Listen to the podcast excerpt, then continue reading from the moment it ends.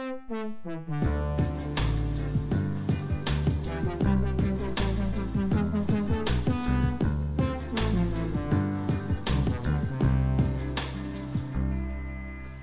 right, welcome to episode 14 of Researching Happy. My name's Matt Iciello, and this is the podcast all about the research world of happiness and well-being.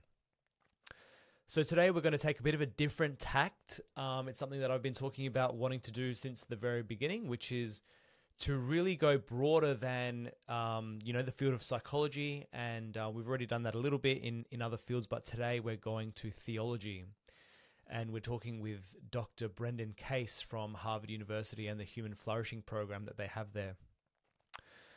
So this is going to be new for some people. I'm, I'm, I mean, I'm always interested in feedback, but this week I'm really, really interested in feedback. Um, let me hear what you think. I think Brendan. Um, I mean, we have a really, really great conversation. Um, I hope that people can see the link to happiness as we go along. You know, we really do talk a lot about theology, but um, I think Brendan brings up a really interesting point, which is that, you know, psychology and, and for us, I guess, positive psychology is at its worst when it's naive to the rich discussions that have been had around, you know, what it means to live a good life that have been had, you know, across philosophy, but also theology in the last 2000 and more years. So I think often, you know, people are quarreling about things that have that have actually long been discussed and long been settled in some ways and uh, you know I think for us to progress the the pace of the academic process, we should be we should know about that. So yeah, I'm, as always, I'm really really keen to get feedback on this one. Um, I've got a few more scheduled with this kind of topic in mind, but um, always open to more ideas around other fields that we think have. Um, uh, weigh in in some way on on happiness and and um, and well being. So you can support the show at Locals. There's a link below um, in the show notes. Support can start from five dollars a month. That's that's greatly appreciated. But uh, more than that, I guess even the the easy stuff, which is sharing, liking, rating the show. Um, particularly this one, I think as we talk theology, you might have a person in, in mind who might really be interested in in some of the topics that are discussed today. So please let me know what you think. Share this episode around, and uh, thank you and enjoy. Okay, so uh, welcome back to Researching Happy. Um, we are we are uh, honored, I guess, to have Dr. Brendan Case on on the show today. Hi, Brendan. Hi, Matt. Uh, I'm honored by the invitation. Good to be with you. Yeah, look, I appreciate that. i have got a quick bio for you, just as a quick introduction, but I'll uh, I'll skip through this quickly and and we can get started. So, Brendan Case, THD, uh, the first THD we've had on the show. Really, the first time I've ever actually seen THD, to be honest with you, I didn't know that it was a concept, but uh, is the Associate Director of Research at the Human Flourishing Program at Harvard University. He works to both develop integrative research strategies that draw together explorations of human flourishing from across the social sciences and humanities, and to disseminate the program's work through external partnerships and public events. Dr. Case's work has also appeared in journals such as Modern Theology, Studies in Christian Ethics, Franciscan Studies, and Pro Ecclesia. His works in progress include the long term project to develop a theological account of love that brings fundamental Christian convictions into conversation with classic debates in moral philosophy and contemporary debates in the social and behavioral sciences. So, welcome, Brendan. Thank you. Yeah. So it'd be great just to just to kick off and just tell us about yourself. So how have you come to be in the role and, and the field that you're in? Uh, sure. Uh, well, I'm an academic, uh, like like you, and like many of your listeners, presumably. So uh, it's not as interesting a story as as uh, as it might be with some other guests. You know, it involves me sitting in in rooms in various universities for a long time. But I mean, essentially, I um, uh, uh, like a lot of people who have who are humanistically inclined in college. It kind of came down for me to to law school or grad school of some sort, and I realized that I really only was interested in, in the law and constitutional law and teaching. And you know, I thought, well, if I just want to be a, a university professor, might as well just um, not take on the debt, you know, and go into go into the in the humanities straight, you know. And uh, so anyway, I was I was interested. I'm a I'm a Christian myself, you know, and I was was was pretty involved um, in my faith faith tradition uh, uh, from a young age, and and so I had interests um, in theology as a discipline uh, that that sort of drew me towards that that field of specialization, which is what I did a, a master's and, and doctorate in it at uh, Duke University, and um, then found my, my way here to the Human Flourishing Program rel- relatively quickly. I did a postdoc at Baylor, and um, through a, in hindsight, just incredibly serendipitous uh, uh, series of events uh, that that unfolded as the as the COVID pandemic was was you know shutting everything down in the spring of 2020, and you know mm-hmm. things were were becoming increasingly grim, especially for for academics on the job market. Um, ended up ended up getting this this uh, being hired in this role as associate director for research uh, here at the Human Human Flourishing Program at Harvard, uh, as you mentioned, um, and uh, and that was a I mean it's a dream come true in a lot of ways, but particularly I think you know as um, given the the uh, dominant trends in the in the academy, really across the academy, towards specialization. You know, ever increasing special specialization uh, in in uh, uh, you know within knowing knowing more and more about less and less, essentially. You know, mm-hmm. in any given field. Um, mm-hmm. It was a relief for me as a kind of inveterate um, generalist with interest in lots of areas, and you know, I've always sort of been a reader in many in many fields beyond my own uh, narrow area of specialization uh, to to come into a role where there was a sort of strong expectation uh, that that I in particular, but really all of us in the program uh, would work in a in a pretty in a pretty Catholic way, kind of across a lot of disciplines, and have you know be expected to cultivate interests in in our colleagues' work and and, yeah. and work in this very robustly interdisciplinary way. And I guess the the nuance there is by Catholic way, you mean like universal way, Yes, right. Not not yeah. Roman Catholic with yeah, yeah. Gotcha. C, yeah, gotcha. Just to make sure. Yeah, cool. Sure, um, sure. Um, I mean, not that I would have a problem with that, but um, but just so the listeners know what we're talking about. Right. Yeah. Okay. Great. So just so you were looking for a job whilst the job market was disappearing, as COVID, you know, was happening, yeah. and you landed the job in Harvard. That's pretty amazing. That's that's incredible. Yeah, it does feel um, I mean, like I said, ser- serendipitous is the word that comes to mind. Uh, looking back, it feels as though uh, there must must have been some point to it. Uh, yeah, look, I'm sure merit. I'm sure merit played a, a pretty significant role there. So I'm what I'm trying to do with the show is to really broaden out. I think I said it in my introduction episode that was like about three months ago. That um, one of the things I'm really interested in when it comes to happiness is this issue of scientism. So this idea that the scientific method kind of explains all or can explain all. Mm. And I don't think that's the case. I don't think any scientists actually think that's the case, but we often behave that way, um, particularly when it comes to sort of explaining these things in, into the into the world. And so I think particularly when it comes to happiness, and we're talking about virtues, we're talking about purpose, uh, meaning in life? You know, these are big questions that obviously have been discussed for a long time before the scientific method even existed. So I'm very, very pleased to be talking uh, with you today. As a, I don't, would, would you call yourself a theologian? Yeah. Yeah, absolutely. So I, am really interested in just. I don't think that this would be a very, very well understood um, thing by by the audience. I'm assuming. So it would be great if we could just briefly scope out kind of what is theology and how does it differ from from psychological research? Yeah, yeah, it's a large question. Um, Sorry, is actually an area. I mean, it's an ongoing area of, of research within our program. It's something that I'm centrally concerned with, is trying to work out, um, trying to develop uh, more systematic, uh, more articulate approaches to integrating the various disciplines that are represented in our program, including yeah. uh, theology, um, and particularly across the the humanities. Um, social sciences boundary. Um, yeah, and so I mean, this is a like any, as with any uh, large, you know, venerable uh, field of inquiry, there are. If you ask, you know, you ask five theologians to define theology, you get eight answers back, right? I mean, so it's not as though I, I, don't I don't pretend to speak with any authority exactly about you know the state of the field or anything like that. But I mean, broadly speaking, this is just etymologically speaking.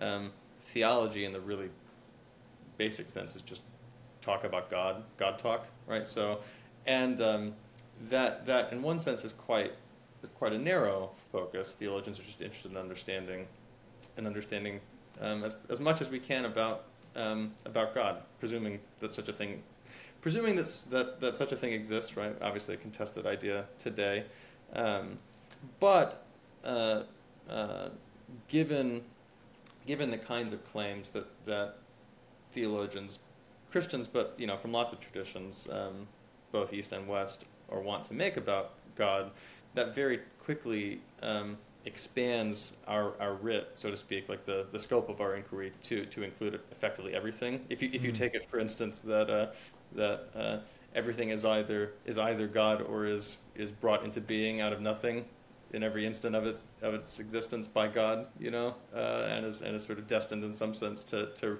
to return to God as its ultimate end, then properly speaking, everything falls within the scope of, of theological yeah. inquiry. And so, so, um, so, in, so in another sense, it's, it's in a way the most capacious uh, uh, field possible. Um, and you know, theologians in the in the Middle Ages kind of peaked themselves um, as as being practitioners of the queen of the sciences. That was sort of theology self-understanding. It's like as, as the kind of master discipline that okay. integrated all of the other disciplines. Um, you know, practitioners of other disciplines today are, are obviously less than less than keen on that self designation, which is fine. I mean, I think that the, the demotion is in many respects well well deserved. Um, but um, yeah, so uh, I mean, there's lots of different there's lots of ways of contrasting what theologians do with what psychologists do. Uh, there's also lots of interesting areas of overlap, I think, which is why why dialogue is, is possible and fruitful.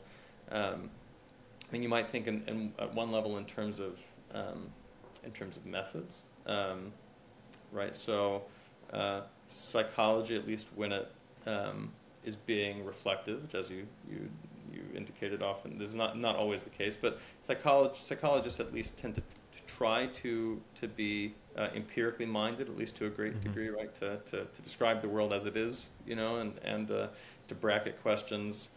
Uh, about sort of normative commitments of various kinds, you know. So um, discussing here the world as it is, not as it ought to be necessarily. The- theologians uh, take a very keen interest in, in those in those kinds of normative uh, commitments that, that are screened out by the sort of empirical focus of, um, of of the sciences in general, right? So that's so at one level there's a kind of there's a kind of complementarity. You know, uh, the psychologists can tell you the way the world actually is. Theologians um, have views at least about uh, the way the world ought to be. Um, mm. so the, that's that's yeah. Sorry, just to jump in, just the normative. I, I hear a lot. I, you know, sort of um, theology is an, an emerging interest for me. I hear the term normative very often. I think I know what it means, but I uh, but I might just quickly get you to just define that. Um, yeah, basically, it, it's a. Uh, uh, I'm just gesturing towards the is ought distinction. Basically, yeah. you know, that on the one hand there are a set of claims about the way the world is. On the other hand, nor- normative here meaning related to norms. You know, yeah. uh, rules um, right? So, um, uh, so most of us have some carry on some version of this distinction intuitively. You know that the, the world in many ways is not the way we'd like it to be, both both for ourselves existentially, and then also you, you know in in in, a, in larger sort of systemic senses, and and so um, theology is not unique. I mean, you know, there's there's there are lot, lots lots of disciplines. I mean, the the, the closest analog really um, in in in disciplinary terms to to theology um, has always been philosophy, mm-hmm. and distinguishing theology and philosophy in a way is one of the key tasks. Is always one of the key tasks for theologians in particular. Uh, um, uh, theology. I mean, one way of thinking about it, I guess, is that um, theology is sort of philosophy plus in a way. I mean, it's uh, theologians are interested in all the things that philosophers are interested yep. in. Uh, um, employ a lot of the same texts and, and, and conceptual tools, um, but, but, but sort of overlay the, you know, philosophy in a way is, um, is uh, it's a kind of a, it's, it's, it's a more ascetic discipline, right? So you're, you're trying to work out what you can know about this or that uh, domain, including God, for instance. Lots of philosophers are interested in God as well. Um, just from from what you can see in the world and from from what you can what what you can be reasonably confident of knowing mm-hmm. just by being a rational creature, right? That sort of thing, Yeah. right? So, Yep. so, so, and and theology, of course, adds to that um, a commitment. Again, lots of debate about what this means, but a commitment, in some sense, to taking very seriously this this long, um, mostly textual tradition, right? Which sort Yeah. of is centered on the the Christian Bible, the Old and New Testaments, and it's you know now two thousand year plus reception um, across an absolutely vast you know uh, array of of, um, of traditions in terms of time and space, um, and uh, it's a body of of literature and, and, and a set of debates really about how to understand God, how to understand the human person, how to understand the world, you know, and our place in it, um, which is um, like with the history of philosophy. Um, philosophy is like theology in this way as well, you know, but it doesn't make it doesn't make progress in the way that that the sciences do, um, in the way that it's perfectly it's perfectly conceivable that a, a competent physicist today would might never have read Isaac Newton, you know, Yep. or even Yeah. Einstein, right? Yeah. Um, it's not really. It's not. I mean, there's there's some analytic philosophers who try to who try to uh, uh, act as though this were true, but you know, I think most most philosophers, like most theologians, recognize that you can't be a competent philosopher without having some pretty deep engagement with Aristotle, and you Yeah. can't you can't be a competent theologian without having some deep engagement with uh, it, with Aristotle and also with the text of Scripture and with its Yeah. long reception, right? So, um, and that's a corpus. It's a it's a body of literature that's so immeasurably vast that you know no one person could could hope to have expert anything like expertise in all of it. So it's a collective enterprise for that reason. Yeah, great. And I guess just as a, a really concrete example of that, uh, someone that I'm um, scheduling, we've had to reschedule a few times, is um, Professor Jennifer Frey. Mhm. And and and um, I mean, she seems like she's got this incredible body of work. But what I what I why I was so interested to have her on, she wrote some work. She wrote something about um, Thomas Aquinas and happiness, and why when I kind of was approaching her, I said like you know positive psychology it it basically always mentions Aristotle and then stops. I don't Mhm. think any of those people, well, like the large majority, haven't met, haven't read Aristotle. I'm in this camp. You know, I'm guilty. I've Mhm. mentioned yeah, Aristotle's definitions of eudaimonia versus hedonia, or whatever. I've never read it. I've mentioned it, and it, then have never referenced anything else that happened since Uh-huh. and this Yeah. idea of um, you know i'm really interested in this conversation with jennifer then around you know what did aquinas have as the person in my you know um, layman's characteriz- characterization of the person who who brought together aristotle and christian you know theology um, Mhm. what did he gain by the theology on top of on top of the aristotle but um, so in terms of methods, um, just just briefly, like I- I'm almost wondered, you know, I'm guessing you as a team, you're a very multidisciplinary team. You're sitting in an in an office. This may or may not happen. I'm just imagining you sit in an office and you think, here's this research question, and then the theologian stands up and says we should answer it this way, and then the psychologist says no, we should do it this way. Like how how do we how does that play out? Yeah, that's a great question. It really depends on on the. I would say it varies a lot depending on the, the kind of question that's in Okay. play. You know, so Okay. um, so the the disciplines work together um, at many stages of the various projects that we're engaged in, um, but they work together differently in different stages. I would say so.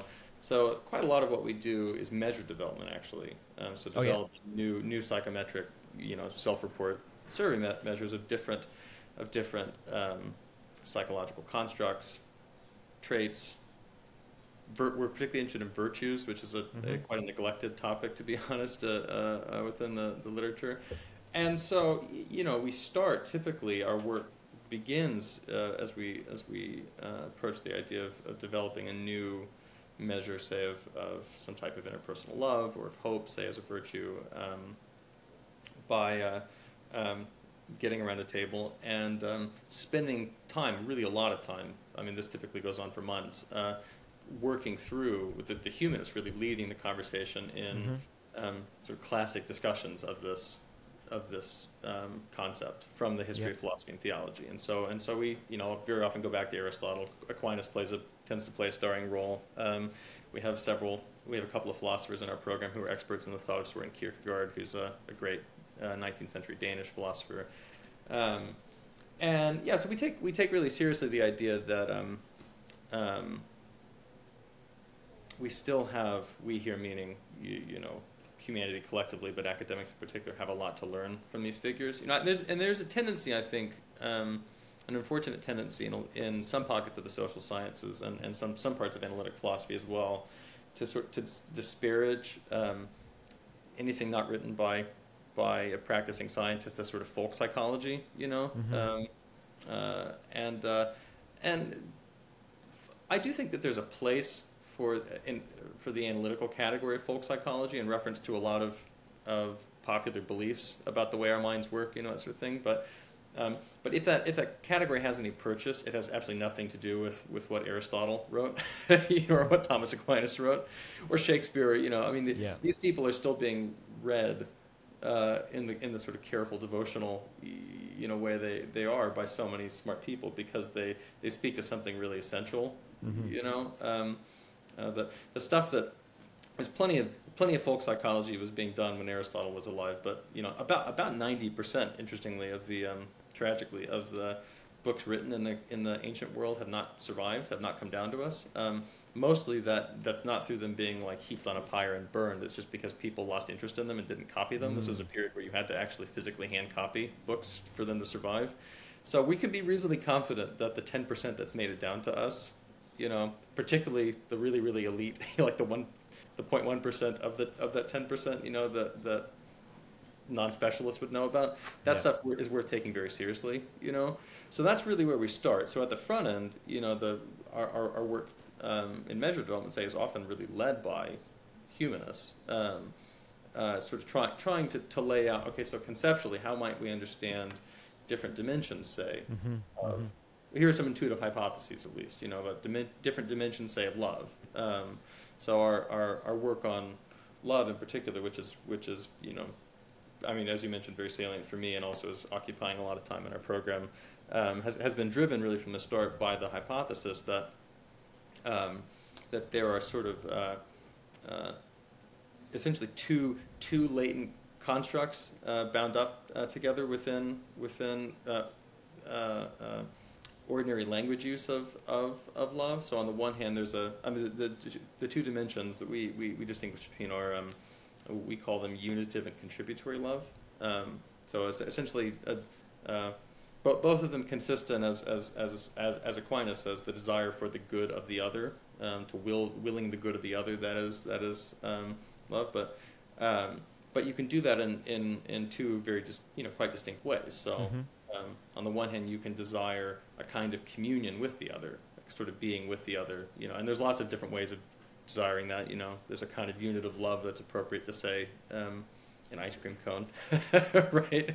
A kind of unitive love that's appropriate to a friend or to a spouse or you know your children, and then also there's, there's this there's this other there's this other um, disposition though which is which is consistent with the unitive love it goes together with it but it's not the same which is the desire to contribute to the good of the other mm. the desire to mm. ensure that the other you know um, flourishes according to its kind in, in, in appropriate ways um, irrespective of, of how they sort of that that feeds directly into your own subjective well-being you know say or, or advances your agenda you know and so and that's a distinction that came right off the page from aquinas for us you know and um, has been very generative in, in thinking. I mean, we, we then do go on to do the, the more usual things, you know, cognitive testing and and and uh, um, factor analysis and that sort of, that sort of stuff yeah. with, with items that we develop. But um, but then you know we do think that it's um, I mean on the other on the other hand you, you know there's a the danger the constant danger the humanists face is um, is tricking themselves into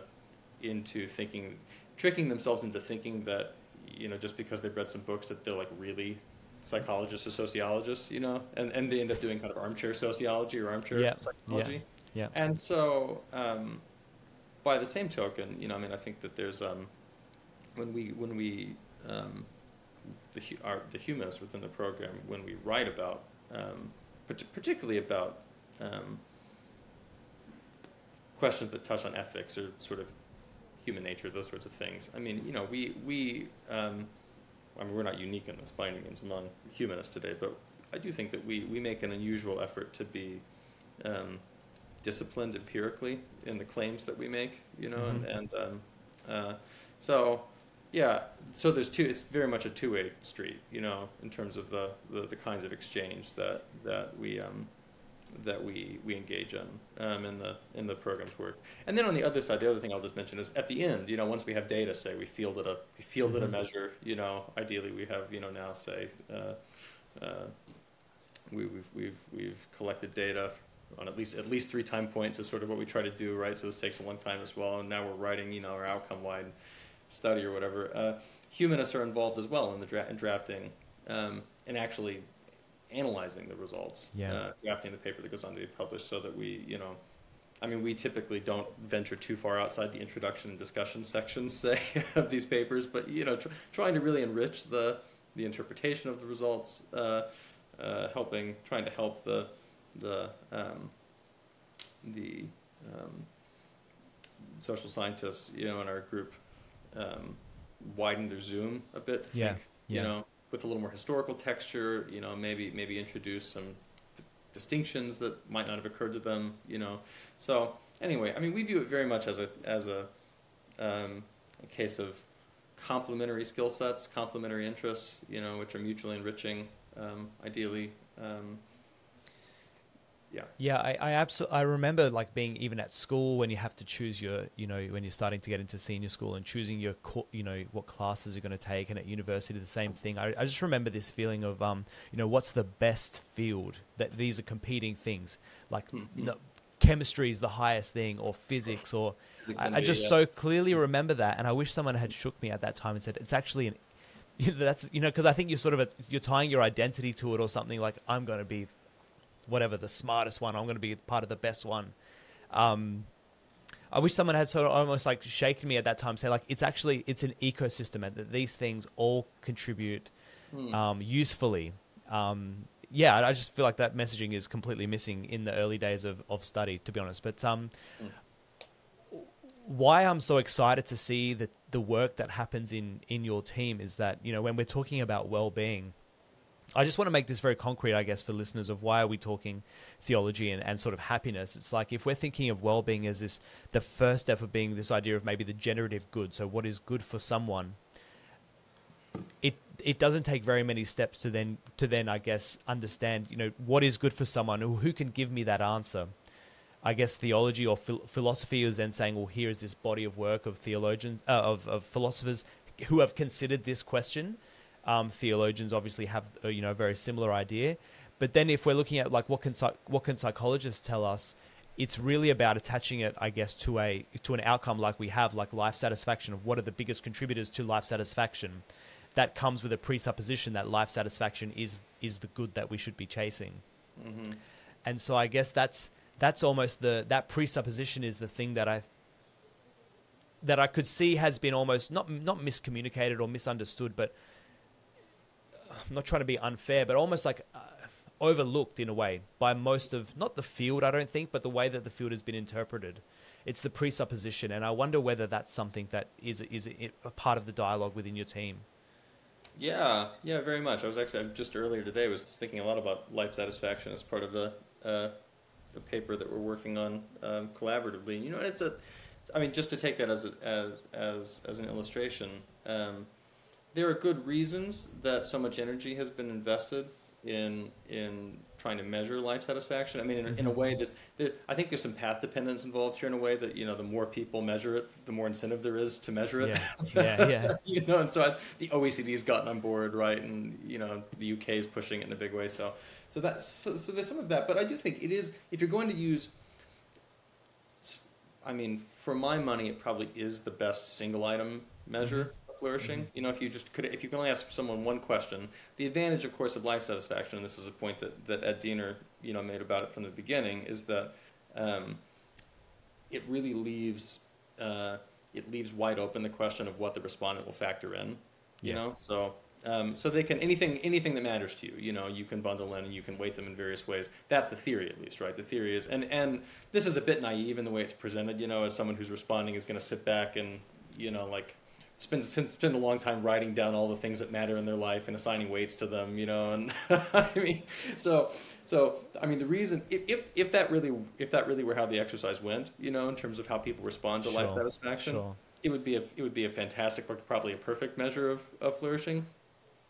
Of course, no one does that actually, right? And so it ends up being a pretty rough, mm-hmm. uh, a proxy, very rough proxy for overall flourishing. You know, because it is just empirically. There's lots of evidence that it's it's people's responses are are not determined, but are weighted in various ways by like how hot the room is, you know, and Sure, like sure. last conversation they had, and you know, I mean, lots of totally irrelevant stuff. Extroverts are just more likely to be satisfied with their lives, right? We all we know all of these things. So yeah, so our I mean, our view, the the kind of theory about flourishing that really drives our our program, um, our program's work is is um, a very self-consciously Aristotelian alternative to the fixation on on life satisfaction, or or you know the uh, any any um, really any single construct approach to to assessing flourishing. However, you know, I mean, however you want to you want to frame that. Um, uh, so, you know, we have a um, we have a, our, our program director Tyler VanderWeele, who's a an, ep- an epidemiologist and biostatistician. He developed in 2017 a a 12 item Yep. uh, sort of short measure of flourishing. Um, uh, which is divided into ten into into um, five domains with a kind of half optional sixth domain uh, that that uh, consists of material well-being, um, which I'll, I'll, I'll, come back I guess in a second to why it doesn't doesn't really count as a full one, but but what the first of them is um, subjective well-being, so happiness and life and life satisfaction, which matters a lot. I mean, there's no question. Pretty much everybody um, you go around the world, you know, wants positively balanced experiences. They want a life that seems choice worthy of them in some way, you know. Um, but we think you also have to assess if you want a really full orbed understanding of, of a life that goes well, you know, you also need to think about things like um, character and virtue. You need to think about the extent to which someone's life is meaningful, you know, filled with purpose. You need to think about their their relationships. You need to think about their health, physical and mental health, which is amazingly left off of tons and tons of, of research in positive psychology. You know, it's just totally bracketed. Yeah. Um, so anyway, in our, our view, and this is again, I- as I said, very self-consciously an Aristotelian view, um, and in a different way. I mean, it, honestly, I think even it's even it's even um, it's even more in a way uh, a sort of New Testament uh, view. Uh, in, in in in my view, is that um, uh, a um, a life that is genuinely flourishing is one in which all aspects of your life are going well. Um, uh, so the idea that you could just home in on on some narrow slice of the human Mm. experience uh, and take that as a kind of stand-in for flourishing as a whole is, um, yeah, in my view, I guess it's just naive. Um, it's not. There are certain contexts in which that kind of reductive exercise is is the least bad option, you know, or in Yeah. which it's destructive Yeah. in various ways. But from a standpoint of theory, you know, the um, this is a this is this is I mean the interesting thing is this is an argument that has been hashed out a bunch of times in the history of of philosophy. You know, so in a way it goes back to the I would say Aristotle's debates with on the one hand the the the the, the so-called hedonists, you know, the Epicureans, and then on the other hand the the the Stoics who said that the only thing that matters is character. You know, that Yep. it doesn't matter if Yeah. you're being tortured and if your children are killed in front of you or whatever. You know, as long as you're a virtuous person, then you're perfectly happy. And you know, there are there are good reasons, most of them intuitive, uh, to to reject both of those positions. Something like the Aristotelian position um, is probably the best one on philosophical grounds. But this is something which you know, psychologists, unfortunately, uh, who are sort of innocent of that history, are doomed to Mhm. repeat it. Basically, you know, yeah, they- yeah. end up sort of uh, uh, uh, adopting one or another, you know, sort of limited perspective that's been successfully criticized actually a bunch of times in the last two thousand years. you know? yeah, it's, Um, and that, that's actually the heart of the matter, I guess, isn't it? Is that that idea of um, you, you said it perfectly. That idea that in um, naive of the work that's been done in the past, and you're basically doomed to, you know, those who don't know history are doomed to repeat it. Right. That is the feeling that I get when I hear um, friends who are not theologians but theologically inclined of just like it's really not new what's coming out of psychology. Yeah. Um, I, you know, maybe that's a, a, an overstated idea, but it is definitely the sentiment that I often get. It's like, actually, this this has been this has been had this conversation. Yeah. Yeah, and I mean, you know, I think to to a certain extent that's um that's becoming truer. I think happily in the last decade, maybe you know, because there was a period, uh, maybe I mean, re- relatively short period, maybe in the history of the discipline, where you know, especially social psychology was just consumed by uh, by kind of faddish, like counterintuitive findings, you know. Okay, And so everything okay. had to be, you know, it was like all of these ex- all of these experiments about priming, you know, and and you know, there's the I can't remember the author, but there's a there's a famous one. Uh, uh, which supposedly showed that you know college students who spent time looking at a casting of Rodin's Thinker were more were like more likely to become to to self-describe as atheists after that. You know, those kinds of. I mean, lots of you know that that um, people who were primed with words associated associated with the elderly would walk slower. You know, after lots. Not not not all of them are you know about about like mind control. You know, but Yeah. anyway, and these these um, it turns out, you know, that when the when the, the the replication crisis sort of broke in the open in 2015 or so, an awful lot of these findings failed to replicate. You know, when when the the I can't remember the name of the Center for um, Open Science, right, started trying to replicate a lot of these studies in, in starting in 2015, and you know, 30% maybe Lo and behold, yeah. those would you know and it, and I do think this is a case where again um, if the researchers conducting the experiment experiment had been had been ballasted a bit more by a a, a, a richer conception of human nature you know? Mm. That that was not 'cause I mean you know the, the the sort of model the implicit model of what a human being is like that's that's at play in these in, in, in the most extreme of these priming studies is of is it's almost totally behaviorist you know? I mean in the sense that like we're basically just at the mercy of all of these really subtle external forces. We have no idea what's actually Yeah. determining you know our our beliefs or judgments moment to moment um, and you know it's not, it's not that you can't find anybody necessarily in the history of, of philosophy or theology who's taken a view like that but but almost no one has for good reasons. I think that this is just a pretty implausible model of, and frankly, in most other social science, social scientific disciplines as well, that's just not the dominant model in political science. Mm. Say, you know, of, uh, uh, not the dominant model of, of human human nature, um, and so yeah, I do think that it's a you know, you don't have to get this. You can get this from lots of places, you know, and, and to some extent, I think thoughtful psychologists have have thought their way to these sure. more robust conceptions of human nature without having to, be, you know, you don't have to get a PhD in philosophy to, to do this, but but um, you do need to. I think everyone needs to recognize that that you are in fact presupposing some kind of theory of human nature Exactly. Exactly. in, in in the empirical work you do, and to the extent that that's a that that's a thin or inadequate model, um, the results that you produce are going to be implausible. You know, or you're going to be. It's the thing is, I think in many cases. Uh, there's, a, there's a good case. There's a, a very interesting book about this this this whole problem, um, published a couple of years ago by the journalist Jesse Singal. Um, it's called um, oh, what's it called? Um, sorry, I should have had it. I should have it on my desk, I suppose. Um, name That's will come to me. It'll come to me as soon as I log off. Yeah. I'll, I'll look it up in a second. No but um, stress. point is, so Singal Singal he, he makes the point that um, you know it's not that um, I mean these studies they were they were well designed many of them in the sense that they genuinely did pass the the relevant p value cutoff or whatever you know they Mhm. had p values of 0.04 or whatever so like uh, they're well designed it's, it's not as though people weren't necessarily faking the results you know it's just that in this case when the when the result is as implausible as like looking at the th- Rodin's thinker turning people into atheists, like shouldn't mm-hmm. the p-value cutoff have been set way lower? yeah, yeah, yeah, yeah. I'm with are we you. really are we really willing to accept like a one in twenty chance that Yeah, and it's funny. and it's- yeah, and it's that's that's almost like I, I'm speaking like way out of my league here, but even like it's a it's a low bar of like epistemic truth or something like that. Like Yeah, if yeah. you if you walk around thinking that all I need to do is reach this p value and then it's truth. And and for people, I guess I, I think most of the audience will know what we mean by p value. But this idea of I run my statistical test, it every test has an arbitrary cutoff or a semi-arbitrary cutoff point where you say if it meets this point, I'll accept it as as true.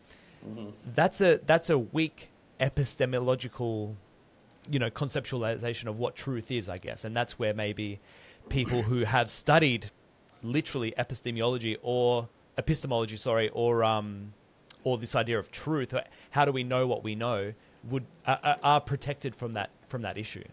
Yeah, yeah, and this is definitely a case where I mean, there's a lot of really interesting, very direct interaction between kind of recent, um, um, I guess it's philosophy. I don't know if it's logic or probability exactly, but you know, there's this there's this whole development in in, in 19th century um, philosophy of, of logic and probability called Bay, you know Bayes' theorem associated with this.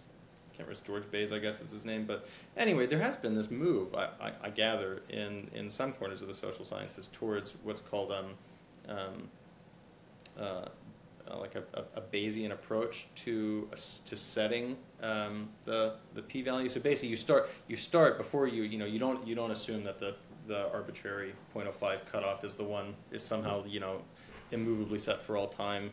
You know, when you formulate your hypothesis, you ask yourself, you know, uh, how unlikely is how unlikely is this result, like in in the real world? Uh, and, and you use that intuition to, to set. Again, this is somewhat arbitrary, but you know, you say, well, you know, uh, like, am I willing to accept one in a hundred odds, or like, is it, am I actually willing to accept one in twenty odds that that this result is spurious, or am I going to have to say, you know, uh, uh, only if it clears the one in a thousand yeah, exactly, you know, exactly. For statistical significance, am I willing?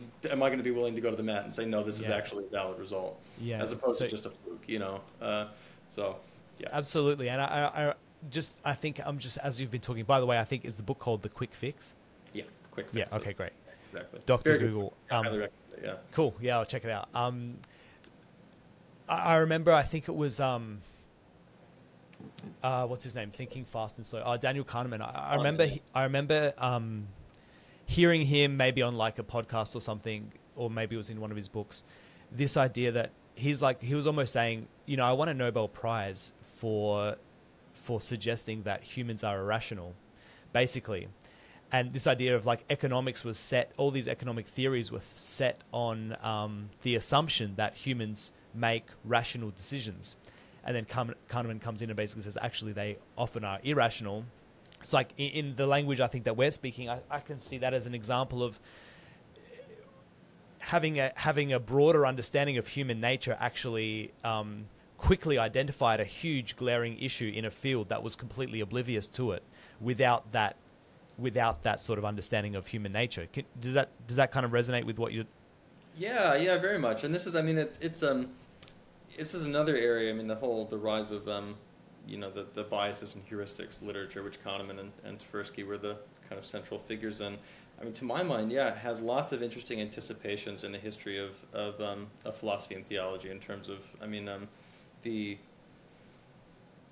kind of pick examples at random. Some of my favorites are from the um, the are from Blaise Pascal. Mm-hmm. You know, mm-hmm. he's a 17th century. Yep. Uh, really became famous as a mathematician and inventor, brilliant physicist and mathematician. Um, and but he he turned and you know his in the second half of his short life, uh, sadly sadly short life, to um, to writing philosophy and theology, and he's very famous. I didn't for, know that. He's very famous for for uh, a book that was left incomplete at his death called the Pensées, the Thoughts, um, and it was meant to be a kind of. Uh, I think the title he he had given it for himself is um, an apology for, for Christianity. Basically, it's really? meant to be a kind of work of apologetics. Basically, is that uh, that's um is that is that where like Pascal's wager is it from yes, that exactly. work that that's it comes from? Yeah, wager, exactly. Yeah, yeah, right. So, but um, but he has a lot to say in um in that book about the um, the the absurdity of our of our pretensions to to impartiality. You know, and uh, you're going to have to explain that one. well, like the the so I'll just give you some examples. I mean, he has funny things to say about the um, uh, you know the way uh, we we sort of uh, pride ourselves on on the impartiality of our of our justice system. He's saying we, mm-hmm. the French, you know, that we, we have we invest so much time and energy in in in the system of courts and trials, you know, and do I mean, they, they wouldn't have called it due process at that point, but due process essentially. But, but he says, um, you know, uh, the reality is that, um, like, if the defendant happens to like be horribly disfigured, you know, or if the defendant is on the other hand, you know, tall and handsome, or if the judge like has a backache that day or whatever, you know, the, like we know that those things can completely change the outcome of, of the case. And this is, I mean, this is a, this is a, um, there are there are I don't think this is one of Kahneman's studies, but there are um, real world studies. A very interesting paper I, I read a number of years ago about um, rates of um, it was it was looking at um, the the rates at which an Israeli a, a tribunal of um, or whatever panel of Israeli judges commuted or granted parole. It was an Israeli parole board. The the rates at which they granted parole, and it turned out, you know, someone looked at this one one, one board over time. Uh, they were much more likely to uh, to grant to grant parole right after lunch. The mm-hmm. lowest lowest rates of of, of uh, granting parole right before lunch, highest rates right after lunch. You know, uh, so sucks to be the person whose case comes up. Right yeah, lunch, yeah, yeah, yeah, yeah. So anyway, this is a you know Pascal. He's very famous. One of the one of the most famous lines from the Pensées is um, uh, uh, the the heart has its reasons, which reason knows not. Um, oh. And it's something very much like. I mean, you can I think align it pretty cleanly with with what Kahneman meant by you know sort of system one and system two. you know that there's a there's there's an aspect of our of our um, of our being, I guess you might say, you know, or of our, our cognitive and, and affective life, which is um, um, largely unconscious. You know, mm-hmm. it's just sort of intuitive. It's the it, it, operates from the heart, you know, so to speak. Um, but it does form judgments, um, and it has a it has a, a, a, way of orienting, orienting us to the world in terms of decision making and goals and that sort of thing. Um, and it just turns out most of the time reason just has no access to that, you know, which is I mean pretty much exactly what Kahneman meant. I think I don't know that Kahneman had ever read Pascal, but I think he would have liked him if he if he had, you know. um, so was a, I mean, it's a nice example. You might say, well, you know, Pascal had intuitions, but Kahneman had data or whatever, and that's fair enough to a certain extent, I think. But what it does illustrate is that um, Pascal, you know, he um, like like um, this is not unusual really in the history of philosophy theology. He was interested in cases as well. I mean, he wasn't assembling he wasn't assembling really rigorous rigorously quantitative mm-hmm. uh, uh, empirical cases for for the theses that he was advancing and the way that you know we're now we're now able to do you know with um, big data sets and RCTs and and statistics and that, that sort of thing. But but he is still interested in the fit you know between theory and and gotcha. evidence, right? So he tries yeah. to marshal tries to marshal evidence to say you know. Um, here's a here's a common situation. You'll recognize this. You, mm-hmm. the reader. You know, as soon as you mm-hmm. see this, you'll recognize. Yeah, that's something that I experience. You know that so yeah. that it, you know, and I think that that that kind of argument, to my mind, remains very powerful. You know that I mean I guess I would say like I'm a I'm I'm a big fan of presumptive arguments up to a point. You know that like if it if it um, if it's the sort of thing that like everybody's grandmother would have known was true 70 years ago, like the burden of proof is on you if you don't think that's true, basically. Gotcha. Yeah. Okay. Interesting. you know? Not that not that that's in plenty of cases, you know, the those that burden can be met, you know. Yeah, but gotcha. These things, common sense becomes common sense for a reason in general, mm-hmm. you know, mm-hmm. and the idea that you know we have a kind of like epistemic obligation to suspend judgment about like you know about gravity. Sure. Until someone's worked worked out the equations for us is i mean anyway yeah I, I find i find that psychologically it's not very plausible. Like no one lives like that. No psychologist lives like that you know? Um, uh, and uh, um, yeah anyway for good yeah. reasons yeah. You know. no I'm, I'm with you. And so i'm hoping that the I, I see this conversation as as having stayed very closely to the theme of well-being and flourishing. I, am not sure whether the, the audience will will have seen that, but I, I, and and sorry, just one point of clarification. I just wanted to clarify for people that are listening. Pascal's wager, I guess, just to basically um, characterize that the idea that it's it's a safer bet to believe and act as if God existed rather than to not. Right? Is that the just a very yeah? I mean, very basically, yeah. That's the yeah. Um, other things being equal. I mean, it does it does get much more complicated than that. Interestingly, I mean, it might be worth it. This is, I mean, just a, at the level of psychology too. This is a very interesting case of of um, Pascal as a very subtle psychologist. Oh, so yeah, let's go. After yeah. he introduces this this idea, you know, that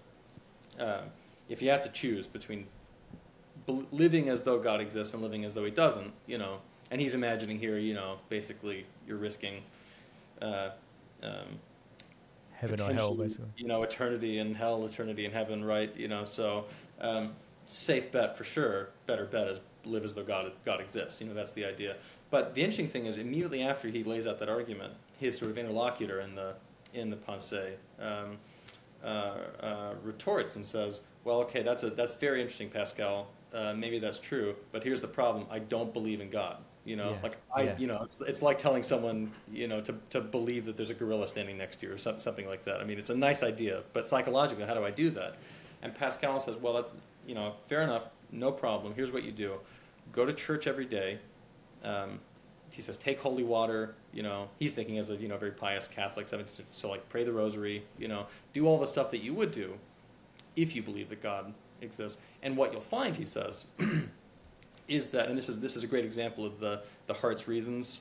You know, which reason knows not. You'll find that actually what you're doing as you as you inhabit this way of life, you know, which is the, the sort of Christian way of being in the world, is that um, what used to seem like insuperable, like logical objections to believing that God exists or to believing, you know, that, that Jesus is the Savior or whatever, um, will will over time like seem less of a, they'll be less concerning to you, and eventually you'll you'll find yourself, you know, able eventually actually to to to believe.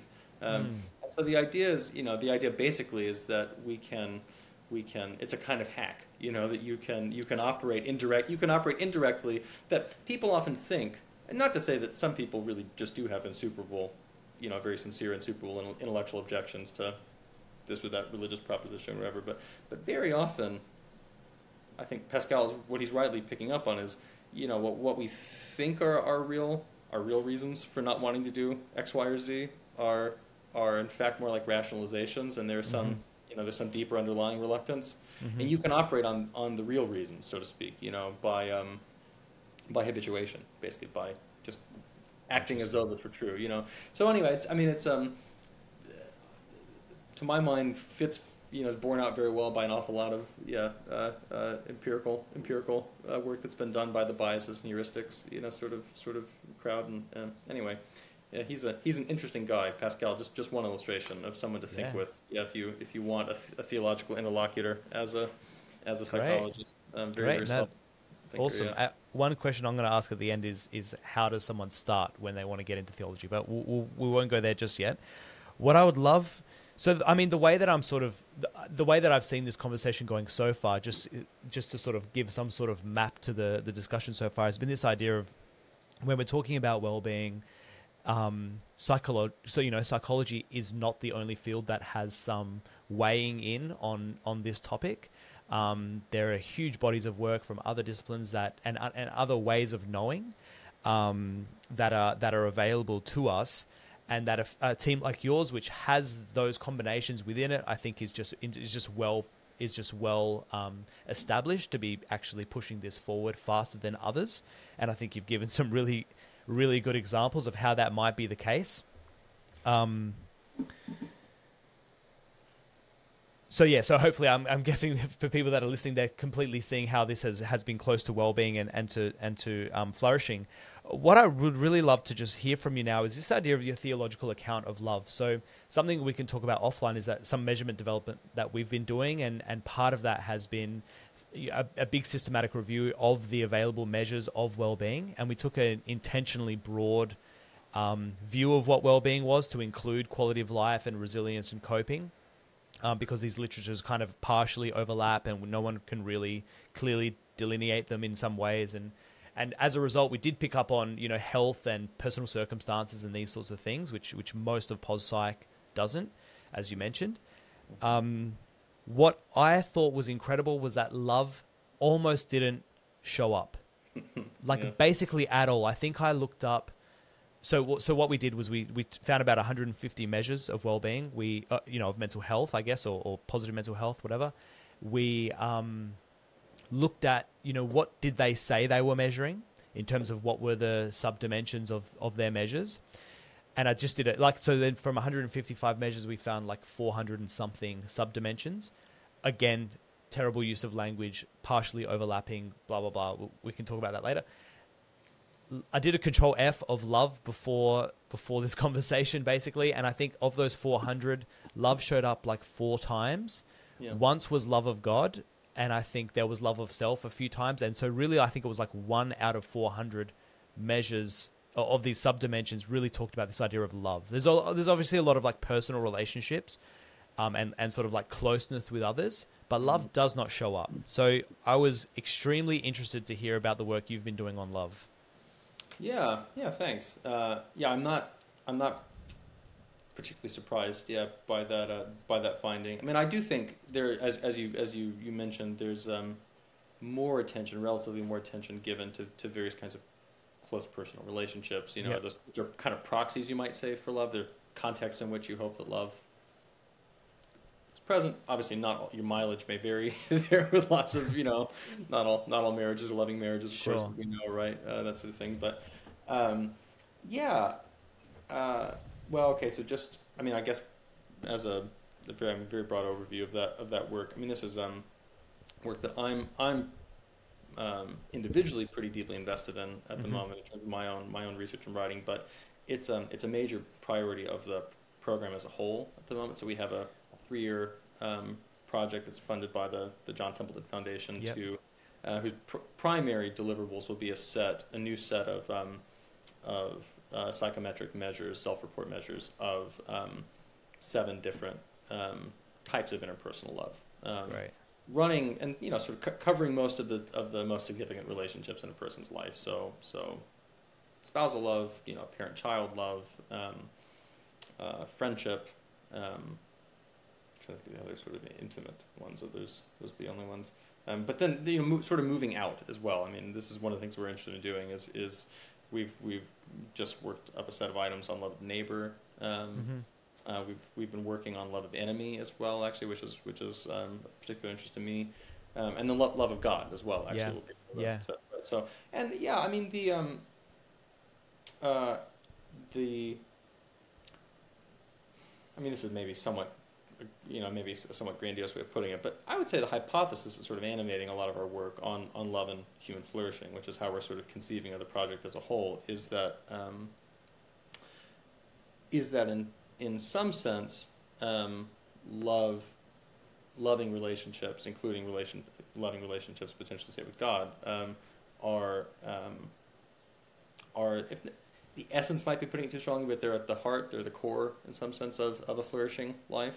Um, um, both in the sense that loving relationships are critical pathways to flourishing in many domains you know? So for most people they're they're the deepest source of meaning say in a person's life you know profound uh, occasions for developing character you know a, a virtuous character and and, you know I can speaking as a as a I mean partic- I think particularly very intimate relationships you know life life together with a spouse life as a parent you know it's uh, uh, uh, enormously sort of challenging, you know, uh, in terms of moral formation day to day. uh, um, At least for very very bad people like me, I guess. Um, but um, but then also, you know, that love love in a way is the um, is um, among among the intrinsic goods, you know, that that um, flourishing consists in. Love is um, it's the most important of them in the sense that it's you know if you if you're given the option. I mean, this is somewhat complicated when you think about things like I mean, in- a way, is um, um, it's complicated because love is a it's a dyadic uh, relationship. You know, it's I mean, w- with bracketing bracketing self love, which is a sort of um, an, an interesting exceptional case, I guess.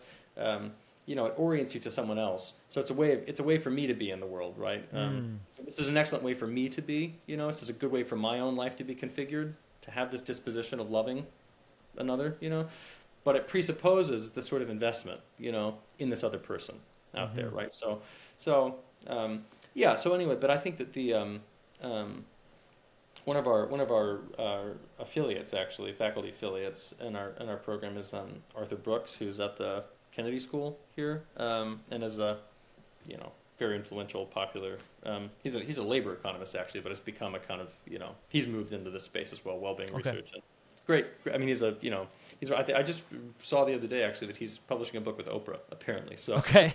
so his life's about to change, you know. Um, but um, anyway, he says a lot. Something I, I've heard him say a number of times, uh, which which um, brings true uh, for me. I think I think it's borne out by by um, by quite a lot of evidence as well. Is that um, um, uh, like one kind of core rule for all of human life is don't trade anything for love. You know that this is uh, Mm. and this is something we're constantly tempted to do. I think in many many aspects of daily life. You know, particularly in professional life. Say, you know, to um, um, to uh, trade away time with loved ones. Say, Yeah. you know, Yeah. uh, investment, you know, in our children and our families. Uh, uh, and uh, anyway, and this is um, it's a lot of evidence that long term, uh, this is just a really bad bargain. You know, that um, it's a recipe for being for being uh, having a lot of regrets and being very lonely and isolated, you know, in the, in in the later part of your life. And anyway, so um, and you know, you often hear people say, I mean, don't have them myself, but you know, people always say, I've heard many put it this way, I've heard many grandparents say, you know, you never regret having having more grandkids, you know, like you can't have too many grandkids, you know, this is the no one people don't tend to say that about like number of hours worked, you know. Yeah, uh, yeah, yeah. So anyway, right? I mean, I think that this is a again, this is a case where the what we're doing is chasing a set of intuitions, really, which I think are very well grounded, uh, both in the history of of, of um, let's just say, you know, the the Western intellectual tradition in a broad sense, but but in many many traditions too. Buddhism has its own versions of this, right? Yeah. The kind of universal vocation to compassion, you know, um, that sort of thing. But um, but yeah, and so the the hope is to really put that. Well, I mean, the hope is to use the measures eventually to initiate something like a something like an epidemiology of love. Um, yeah. So to embed them in in in um, longe, you know various longitudinal studies. Um, mm-hmm. Develop panel data where we can actually see you know what's what's predicting exactly, um, yeah.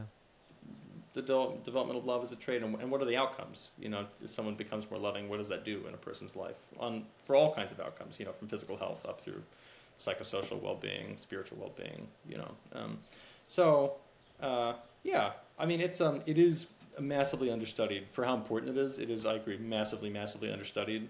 Uh, i mean even just you know we've done we've done quite a lot of literature review and for this measured development uh, project of um, of measures of love. There's tons of them, tons of self-styled measures of love. About 80% of them, I think, are romantic love, basically, as you might expect. Um, and the other, you know, 20%. That, I mean, that's that's a that's a rough measure. I don't remember off the top of my head what the actual figure was, but it was an overwhelming majority. You know, we're focused on yeah. on romantic love. Um, and the others, yeah, you know, tend to be kind of thin. I think that would be kind of like a symptom of a of a generations of people watching rom coms, basically. Yeah, I mean, I guess that's it. I don't know. It's interesting. I mean, clearly, it's a very important. It's a very important relationship. You know, it's not as though that's you know don't want to don't want to downplay the significance of it necessarily, but um, but yeah, I mean, we our, our view, and this this in a way is is um, quite directly inspired really by by thinking with um, the New Testament, say with the Sermon on the Mount, you know, for instance, um, is that uh, the the human vocation to love um, in a sense is universal. You know, the, yeah. I mean, the, the, the vocation really is, as an aspiration, is to love your neighbor as yourself. And of course, I mean, the the uh, there's a there's a there's a famous um, exchange in in the Gospel of Luke where. Um, you know, a teacher of the law asked Jesus, you know, who is my neighbor? And Jesus tells this story about a man who was robbed, you know, on the way from from Jericho to Jerusalem and left, you know, stripped beaten, you know, and, and left for dead by the side of the road. And and a priest comes by and ignores him, and, and a, a Levite comes by and ignores him, and then you know the, the loathsome Samaritan comes by and stops and mm. helps him and washes his wounds and takes care of him, you know. And um, Jesus says which one of these was the neighbor, and obviously it's the Samaritan, the Good Samaritan is where we get this expression from, you know. Um, and uh, so that's you know the paradigm of neighbor love is is really love for. I mean, the interesting thing is in that relationship, that's really um, the, the Samaritan helping this Jewish man. Samaritans and Jews um, didn't get along in this period. Yeah, that's you know? the context that's that's never understood about that story, yeah, right? Yeah, right. Yeah. Which is often left out, right? The Samaritans. I mean, this and this is clear even in other parts of the New Testament. Jesus has a conversation at one point in the Gospel of John with a Samaritan woman, and his disciples are scandalized uh, because Samaritans don't.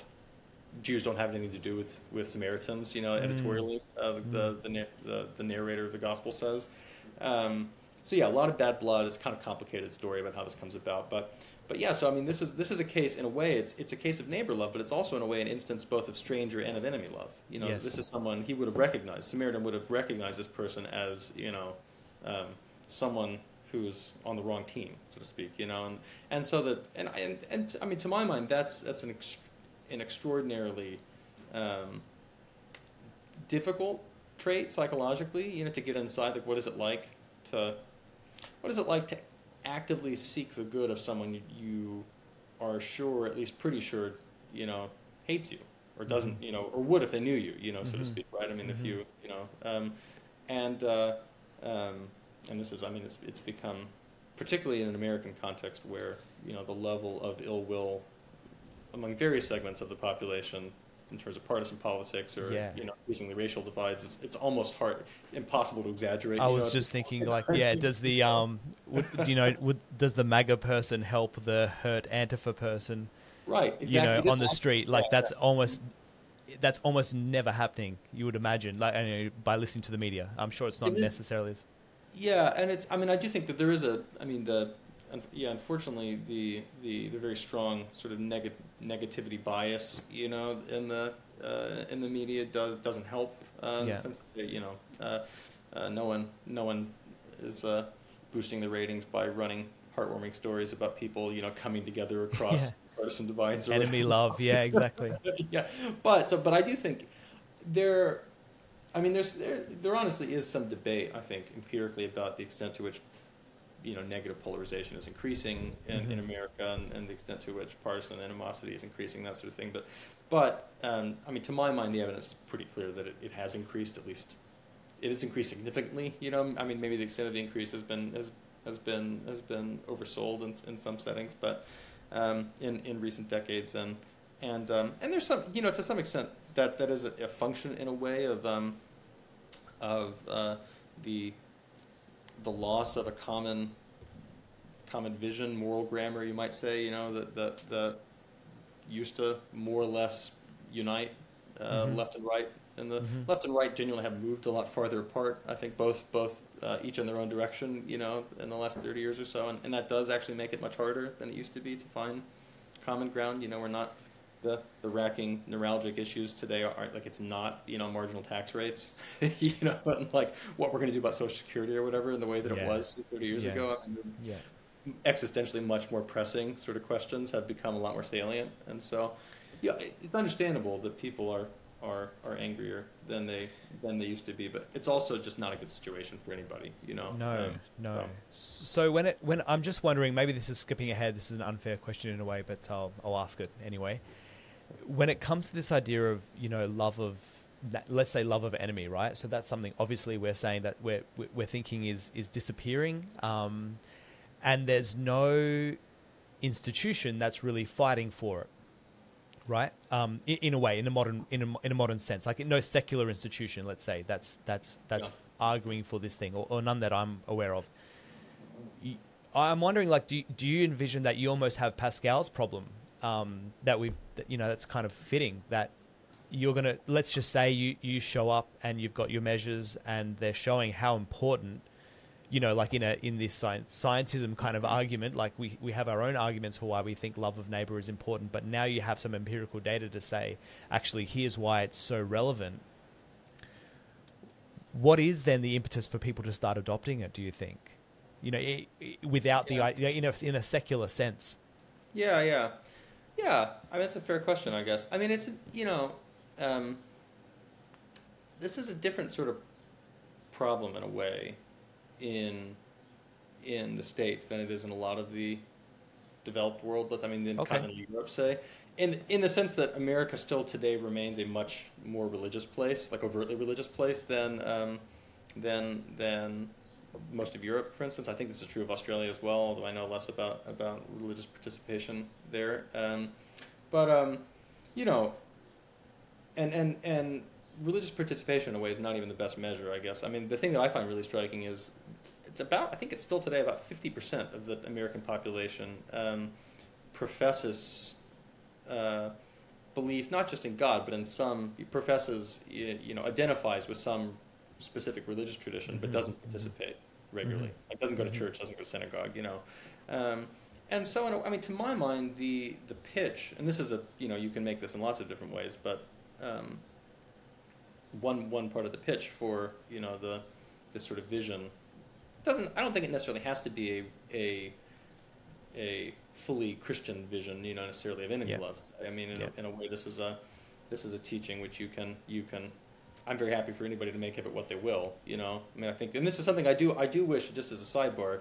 I mean, I wish that there were just in the way that psychologists increasingly, you know, in the last 30 years or so, have um, been have been sort of jumping feet first into into classic Buddhist texts, you know, and just Yeah. like reading the Dhammapada and let's just see what we can make of it, you know, and and without any presumption that you have to like ipso facto, you ha- if you're going to take any of it, you have to believe in reincarnation, you know, or like accept that the Dalai Lama has been reincarnated 14 times, or you know. Um, I wish that I wish that more social scientists were doing that same kind of thing with the New Testament. Say, like, just pick it up, just see, you know, read the Sermon on the Mount and see what stands out to you as something that you might take seriously as a as a way of life, you know. Um, and then the kind of merging of horizons question, like how you actually translate, you know, what Jesus says about loving your enemy, you know, which is very much a, it, these are these are very much theological claims, you know, that I mean for the New Testament, the paradigm of enemy love is for I mean St. Paul makes this very clear actually in, in his letter to the Romans that um, um, we're to love we're to love our enemies because when when we were God's enemies, Jesus loved us. You know, mm. when we were that was the, that's the paradigm that Jesus died for his enemies. Jesus died for people. He went to the cross. You know, asking God to forgive forgive the people who were killing him. You know, uh, right? So, um, so that's a uh, um, but. The, just just because Christians have a particularly sort of rich way of motivating those views doesn't mean that others aren't possible, right? And yeah. you could maybe yeah. say like, here's a vision of how how you could live. You know, um, for me, it's. I mean, obviously, I'm I'm I'm totally fine with it if someone if someone tries on that way that form of life. You know, the the like let me try to like genuinely love. Uh, uh, everyone around me, you know, mm-hmm. as as those say that doesn't even have to doesn't have to be because God loves them, but love them as if you know they were they were creatures made in God's image, you know, whom, whom God loved into being just the way they sure. He loves me, you know. And if it turns out that as a result of sort of inhabiting that way of life, someone finds Christianity more plausible than they did before, like that's great from my standpoint. But it, but if not, like uh, it's still a good way of living as far as I'm concerned. I mean, it's uh, you know I think there are there are um, this is a um, not good necessarily in the sense that it will make you you know like wealthier or longer lived or something like that. Um, but it's a, a, a intrinsically a, a, really this is a really good thing to do you know to try mm. to live this way um, mm. so yeah um, yeah my, my pitch would be like try to approach this in a, like a metaphysically low flying way like don't get stressed out about whether you have to believe that god exists if you you know want to take the idea of enemy love or neighbor love seriously just take it take it seriously as a as a potential way of life as like a live option you know as something you might try for yourself and just the way people take you know buddhist ideas about compassion uh, you know, or, or um, one pointed mindfulness or whatever seriously without like strong commitments to.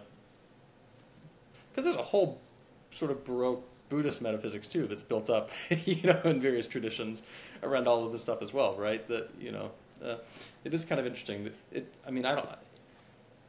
It's interesting to work out. I don't have a good theory about why this it's gone this way, but you know, there's a bit of a double standard, I think, in the way that people in the sciences relate to Eastern spiritual traditions. Yeah, yeah. I mean, to some extent, I, I get it. Buddhists are are um, at least some traditions in, within Buddhism are less committed to. Um, like they're not, they tend not to be theists in the way that Christians are theists, you know. So it's a little easier to secularize in that yep. sense. You know, like maybe you yep. don't believe in all of the demons and stuff flying around, but like, or maybe you don't believe in reincarnation, but but they already believe maybe in less stuff than Christians do, so it's easier in that in that sense. But but in in both cases, you know, there's um, there is a lot of translation that has to be done, even from Buddhism. You know, in terms of getting turning these Buddhist commitments into something that you know your average psychologist today is willing to take seriously. So yeah, yeah, I, I think it's really interesting. With, yeah. yeah. No, I'm with you on that. I think it's really interesting that the idea that I think the like at least for positive psychology, let's say the or even taking a step back, the well the mindfulness space has a very clear um, um, like it clearly references the Buddhist tradition, right? And so like it's yep. it's a well, very well understood that this is basically then the you know um, empirical investigation of this tradition. But I think something you just remind me and something that I, uh, one of your articles that I was reading this idea that you know the the West at least is so you know Christian virtue and uh, and uh, and um, values is so pervasive in Western culture that we almost don't even recognize the novelty of it. You know, so I wonder whether that's a part of it too. It's like, you know, in a way, if you if you're looking then to the east, it's like, oh, there's a source of this new wisdom, not mm-hmm. recognizing the wisdom that you know is around us from yeah. from a from a different tradition. It's kind of like the fish in water sort of thing. Yeah, yeah, exactly. That's yeah, that's a, that's a good way of putting it. Um, yeah, and I do think that there's, um, I mean, yeah, it's really easy especially secular folks today. I mean, it's easy for Christians to do this as well, but to overlook the extent to which, um, you know, I mean, something like a commitment to human rights is like basically a piece of that's a piece of secularized Christian theology. You know, Mhm. I mean, like it doesn't really emerge anywhere else. It emerges when it emerges. It emerges for explicitly Christian reasons. You know, and then eventually people start uh, uh, trying to detach it in various ways from that that underlying um, those underlying commitments. Um, and there's been, I mean, there's been, you know, there's been good good recent work done on this and a lot of uh, from from you know by historians or so secular It's like, historians and social um, scientists. do- thinking of Dominion. Yeah, Tom Holland's a uh, famous example of this. I was actually thinking. I mean, most immediately, I like I like I like Holland's work. He's very interesting. But I do think. I mean, if you're if you're if I were trying to make the appeal to um, social scientists, I think jo- Joseph Henrich's work is even better in a way because it's so it's so well grounded empirically. Um, Joseph uh, Henrich. Yeah, Henrich is um, he's the guy who coined the acronym WEIRD, weird people. Oh, Um, okay. um, he, that's that's his thing. So he wrote a book, uh, published a book, and he's actually here at Harvard. He's in the Human Evolutionary Biology department um, here at, at Harvard, um, and he published a book in 2020 called "The Weirdest People in the World." Um, and the thesis of the book basically is it's a kind of origin story about where weirdness you know comes from um, as a as a cultural form.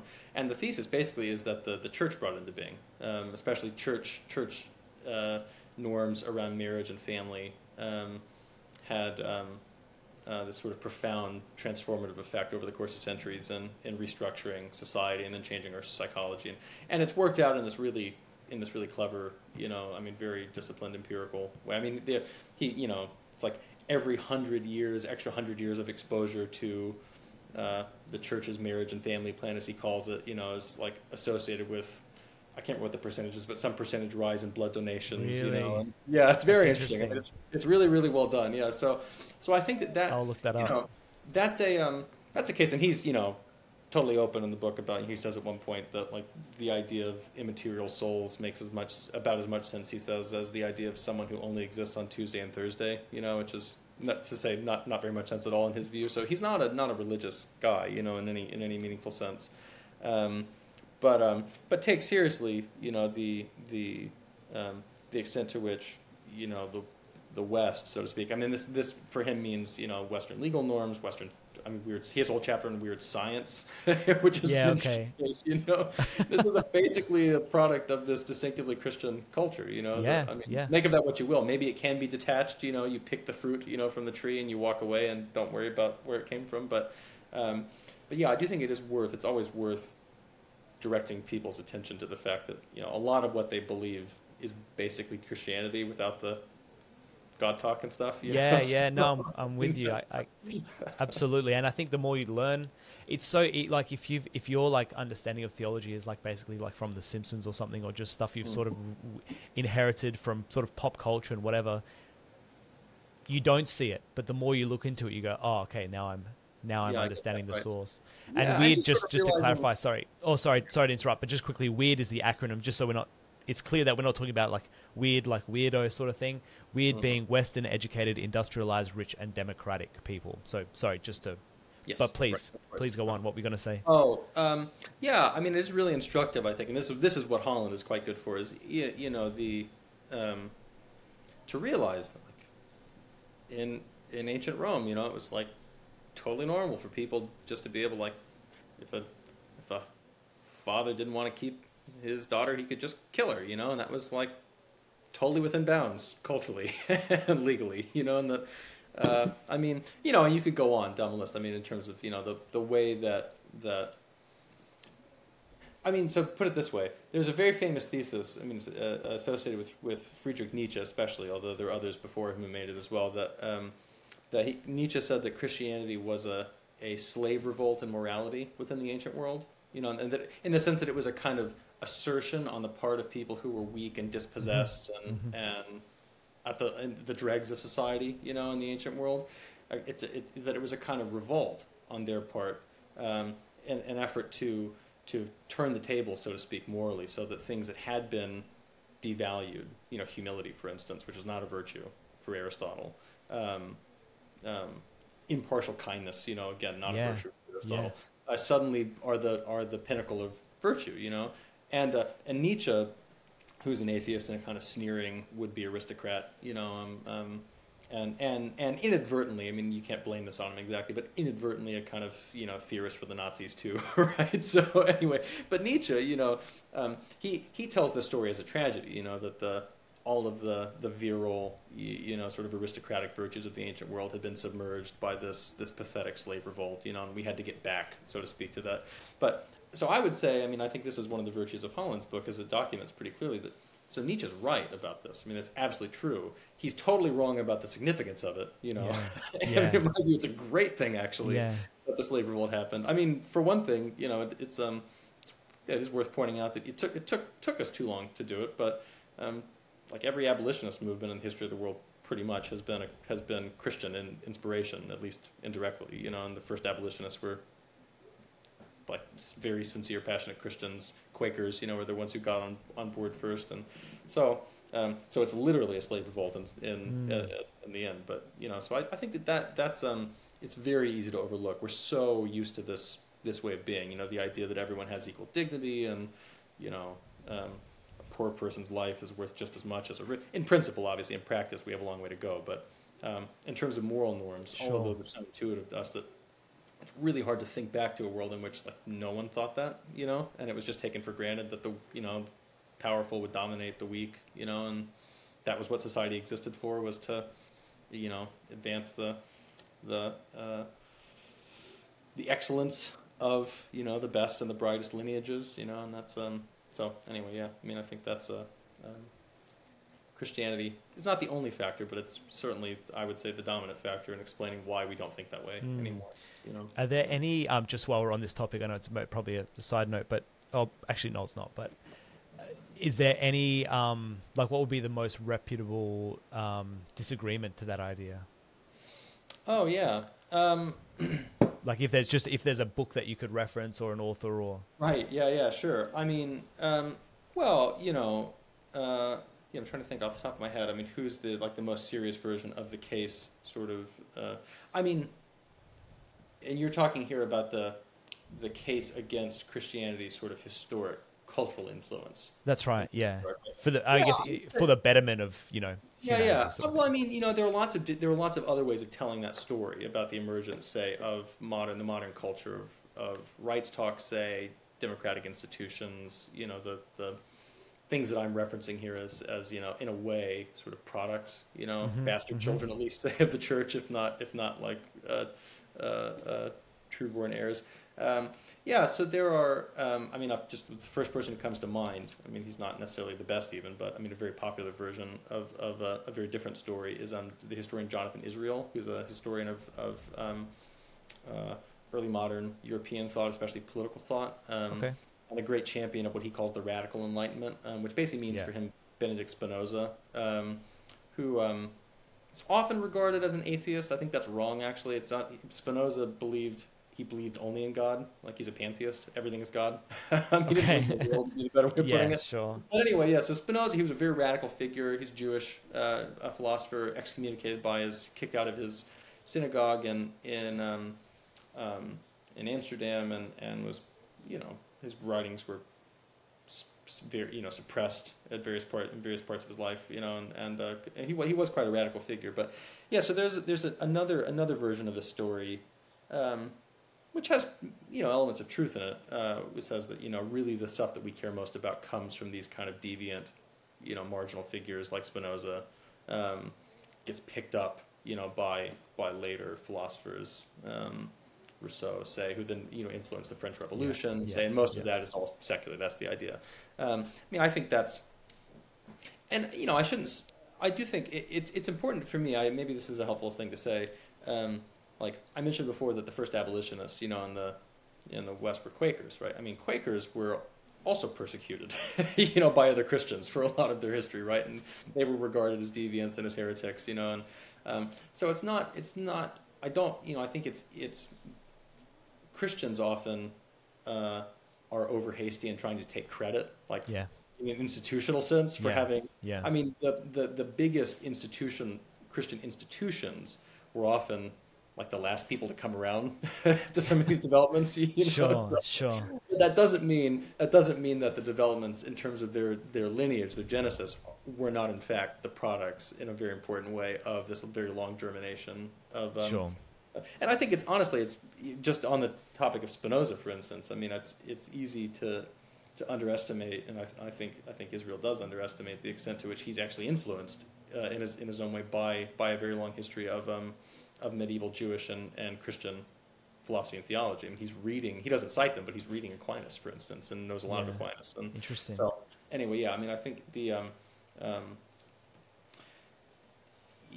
to some extent, you know, I think all serious parties to the debate end up, you know, recognizing that there's a lot of continuity and discontinuity, say, in this history, and you know, it's questions where you place the accent, and I mean, Mm. so, um, but yeah, I mean, to my mind. Um, no one should want. I mean, certainly no Christian should want to sort of like whitewash terrible things that the church has participated. No, I was going to say that there's obviously not a clean bill of health on that side either. Yeah, that's by all right. means, yeah, no, not at all. Yeah, and I mean, certainly we have, um, yes, uh, uh, I mean, thinking again about Spinoza, I mean, the history of the the, the weight of the the church's um, sort of traditional anti-Semitism, you know, weighs very, very heavily. I think, particularly, obviously, after the after the Holocaust, you know, is something that um, you know, the church incubated at least in a in a pretty virulent way for a very long time. Um, so yeah, no, not a clean bill of health by any means, yeah, in that regard, but um, but nothing, nothing, you know, in this vale of tears is is um, all bad or all good, right? Everything Yeah. is a, everything is is is mixed in various ways. So. Great. Well, thank you so much, Brendan. Like this has been. Uh, I don't know whether this has been useful for anyone that's interested in researching happiness. I hope that it has been. I I can absolutely see how that's the case. So I, I've thoroughly enjoyed this conversation. Thank you. I'm I'm conscious glad. of your time. I just have one. I have an unfair question and then a pretty fair question. My Yeah. unfair question is is just of my own curiosity. You've mentioned the Sermon on the Mount a few times, Mhm. and I understand that there's some link between like so the Beatitudes. We don't have to go into this; people can look that up. But the Beatitudes and happiness, like I think there's maybe like a Greek translation where it almost it almost represents happiness in some way. yeah, Is there Yes. some? Is there is there a quick? Is there no? Let's put it this way. Can you point me in the direction of somewhere I can find more information on that? Because I'm not going to ask you to explain it. yeah, uh, yes. Uh, get a very good, concise account of it in a book called "The Sermon on the Mount and Human Flourishing" by Oh, uh, perfect. By a New Testament scholar named Jonathan Pennington. Um, Yeah. He will have more information than you require about that. But yes, absolutely. The, the word in question, translated as blessed, is Makarios. Um, it's a word that Aristotle uses actually in the Nicomachean Ethics to describe the supremely happy. It's usually translated in Aristotle supremely blessed. Um, Okay. It's even better than, than eudaimonia. You know, it's the best kind of happiness. Okay. Um, so yeah, very direct links. Yeah, uh, certainly. Um, Fantastic. All right. Well, that is that's the perfect. Just judging by the title, that's the next book I'm going to read. yeah, good. Um, and so then my last question is really for people that are sort of budding, have a budding interest in this field. It, you know, I feel the same way about, you know, obviously philosophy can feel inaccessible. Mhm. Um, what would you recommend in terms of a, a budding interest in theology? Yeah. Um, I mean, I do think in general, if you're just interested in trying to get a sense of what Christians are on about, I think the New Testament's a pretty good place to start. I mean, the Gospel of John, if you haven't read it, you know, is is uh, is a pretty accessible text and has lots of interesting there's lots of interesting stuff in it. Put it that way. Um, uh, in terms of the history of Christian thought, you know, um, yeah, it's hard to know exactly how to. I mean, there's there are trade-offs obviously between accessibility and depth you know uh, right Mhm. and so it's like to some extent the more accessible it is you know the less the less it will represent you know kind of the the best that's been thought and said in this field right so which is to some extent which is okay i think i mean i don't know i'm this is biographical for me i suppose more than anything but i do have a deep affection for the the 20th century uh, sort of christian apologist i guess you'd call him um, not quite a theologian but a christian christian author uh, Chesterton's awesome. I was thinking of C.S. Oh, Lewis. uh, Okay. Oh, okay. Even better. Yeah.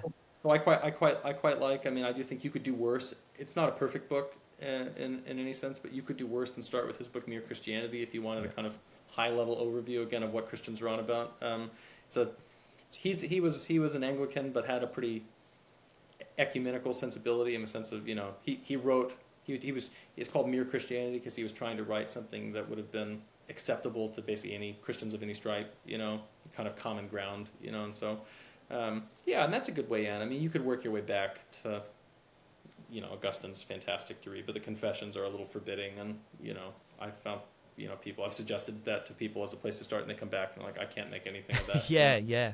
So yeah, definitely. I would say probably yeah, read the Gospel of John or read C.S. Lewis, and then see what you think. You know, um, after that, if you want to go deeper. Um, yeah. You, you'll find your way after that, I guess.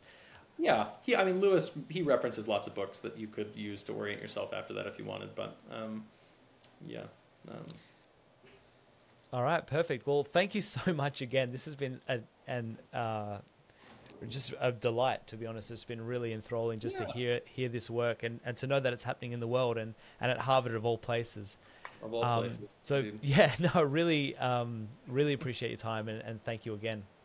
All right. Well, uh, thanks for the invitation, Matt. Yeah, and best of luck. Uh, uh, hope thank to, you. Hope that we'll connect again at some point. Absolutely. Cheers. Okay. Okay, a huge thank you to Dr. Brendan Case for joining us this week. Um, I want I want to know what you're thinking. Like, let me know, please. Hit me up on uh, on Twitter or on or on LinkedIn, in the comments, whatever. Let me know because um, yeah, I want to do more of this and I want to hear what other people think. So, thank you again to Brendan. Enjoy. Don't forget to share this with someone who might be interested. Thank you.